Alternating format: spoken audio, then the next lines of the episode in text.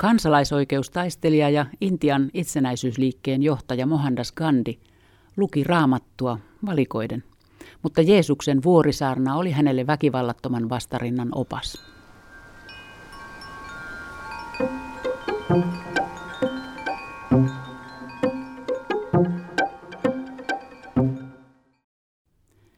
Intensiivinen Uuden testamentin tutkiminen edelsi Mohandas Gandhin läpimurtoa poliittisena aktivistina. Julkaistu 22.8.2018. Kirjoittaja Taneli Kylätasku. Kun aiot tehdä jotakin, matkustaa jonnekin tai ostaa jotakin, tee ensin yksinkertainen ajatusharjoitus.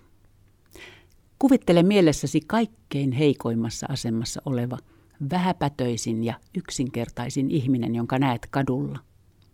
Kysy itseltäsi, auttaako suunnitelmasi häntä. Jos vastaat myöntävästi, toteuta se. Mutta jos vastaus on ei, anna asian olla.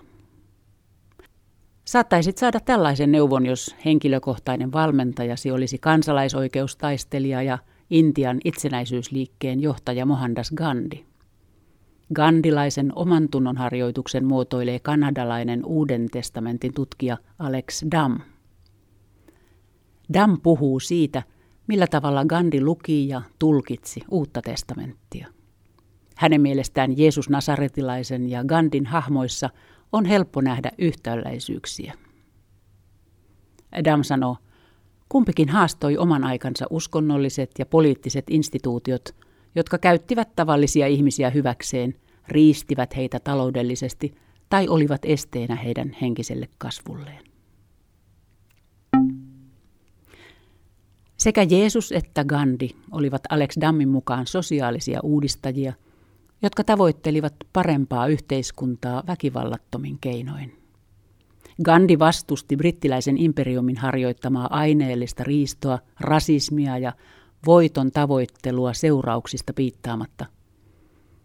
Jeesuksen kritiikki kohdistui uskonnollisten auktoriteettien tekopyhyyteen ja sosiaalisiin tapoihin, joilla hänen aikalaisensa erottautuivat marginaalissa elävistä ja epäpuhtaista ihmisistä.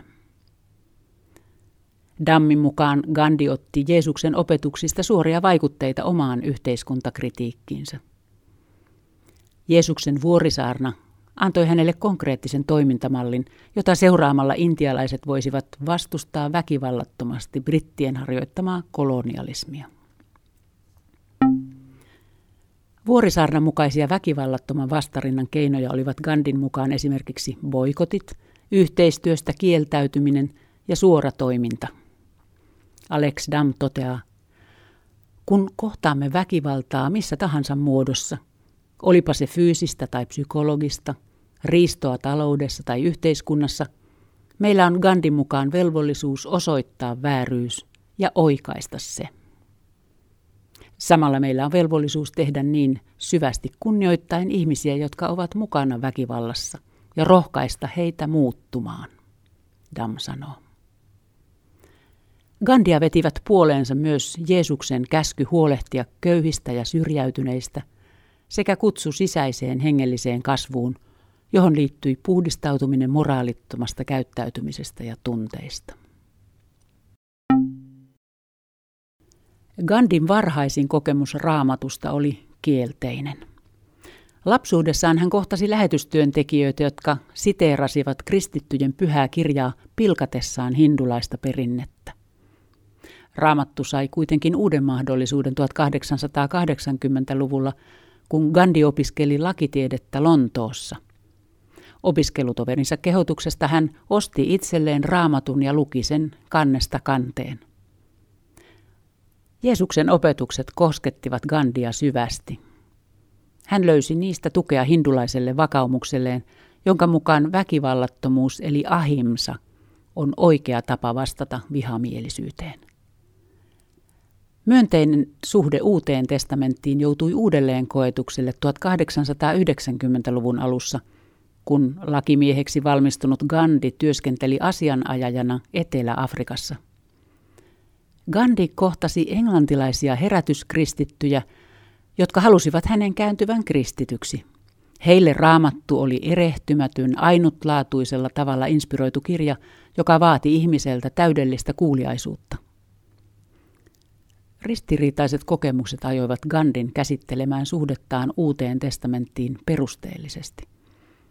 Hän kävi muun muassa pitkän kirjeenvaihdon venäläisen kirjailijan ja kristityn ajattelijan Leo Tolstoin kanssa. Tuloksena oli lopulta kokonaistulkinta, joka vahvisti Gandin aikaisempia käsityksiä. Intensiivinen uskonnollinen pohdinta edelsi Gandin läpimurtoa poliittisena aktivistina. Vuonna 1906 hän aloitti intialaisiin kohdistunutta sortoa vastustavan väkivallattoman kampanjan Etelä-Afrikassa.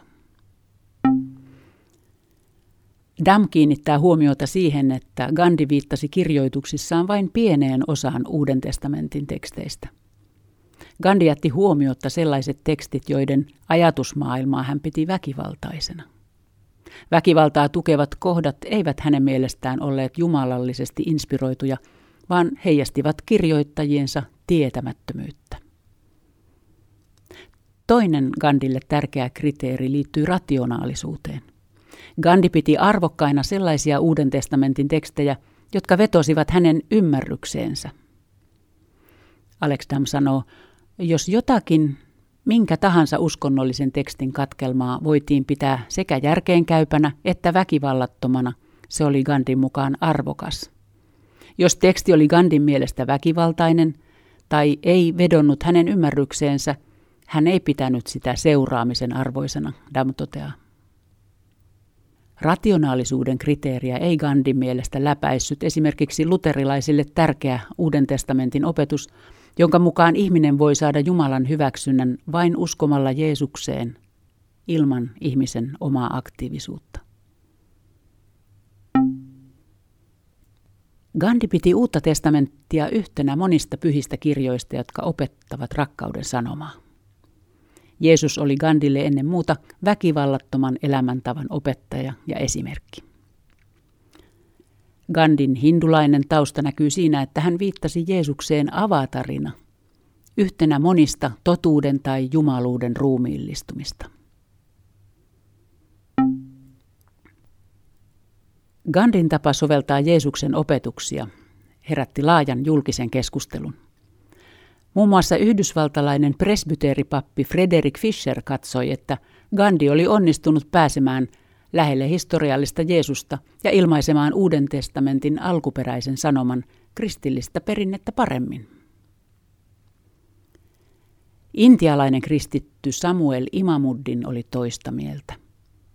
Hän piti Gandin puheita avatar Jeesuksesta Uuden testamentin sanoman väärentämisenä ja pahoitteli sitä, että aito intialainen kristillisyys jäi Gandin tulkintojen varjoon.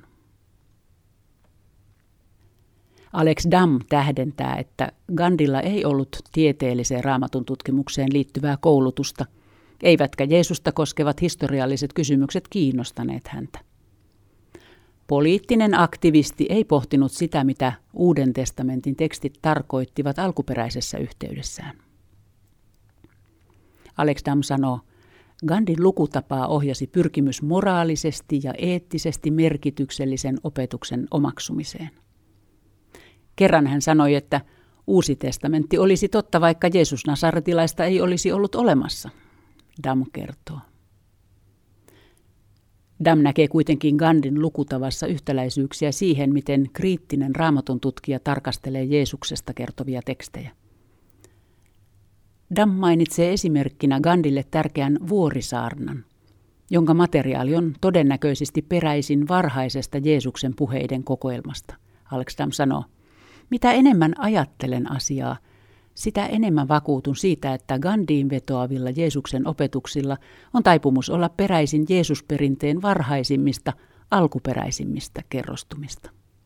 On kiehtovaa, että Gandhi on kiinnostunut juuri niistä teksteistä, jotka ovat historian tutkijan näkökulmasta kaikkein autenttisimpia. Jutun on kirjoittanut Taneli Kylätasku. Lukija Pälvi Ahoinpelto. Juttu on julkaistu 22.8.2018. Lisää kuunneltavaa ja luettavaa löydät osoitteesta www.kirkkojakaupunki.fi.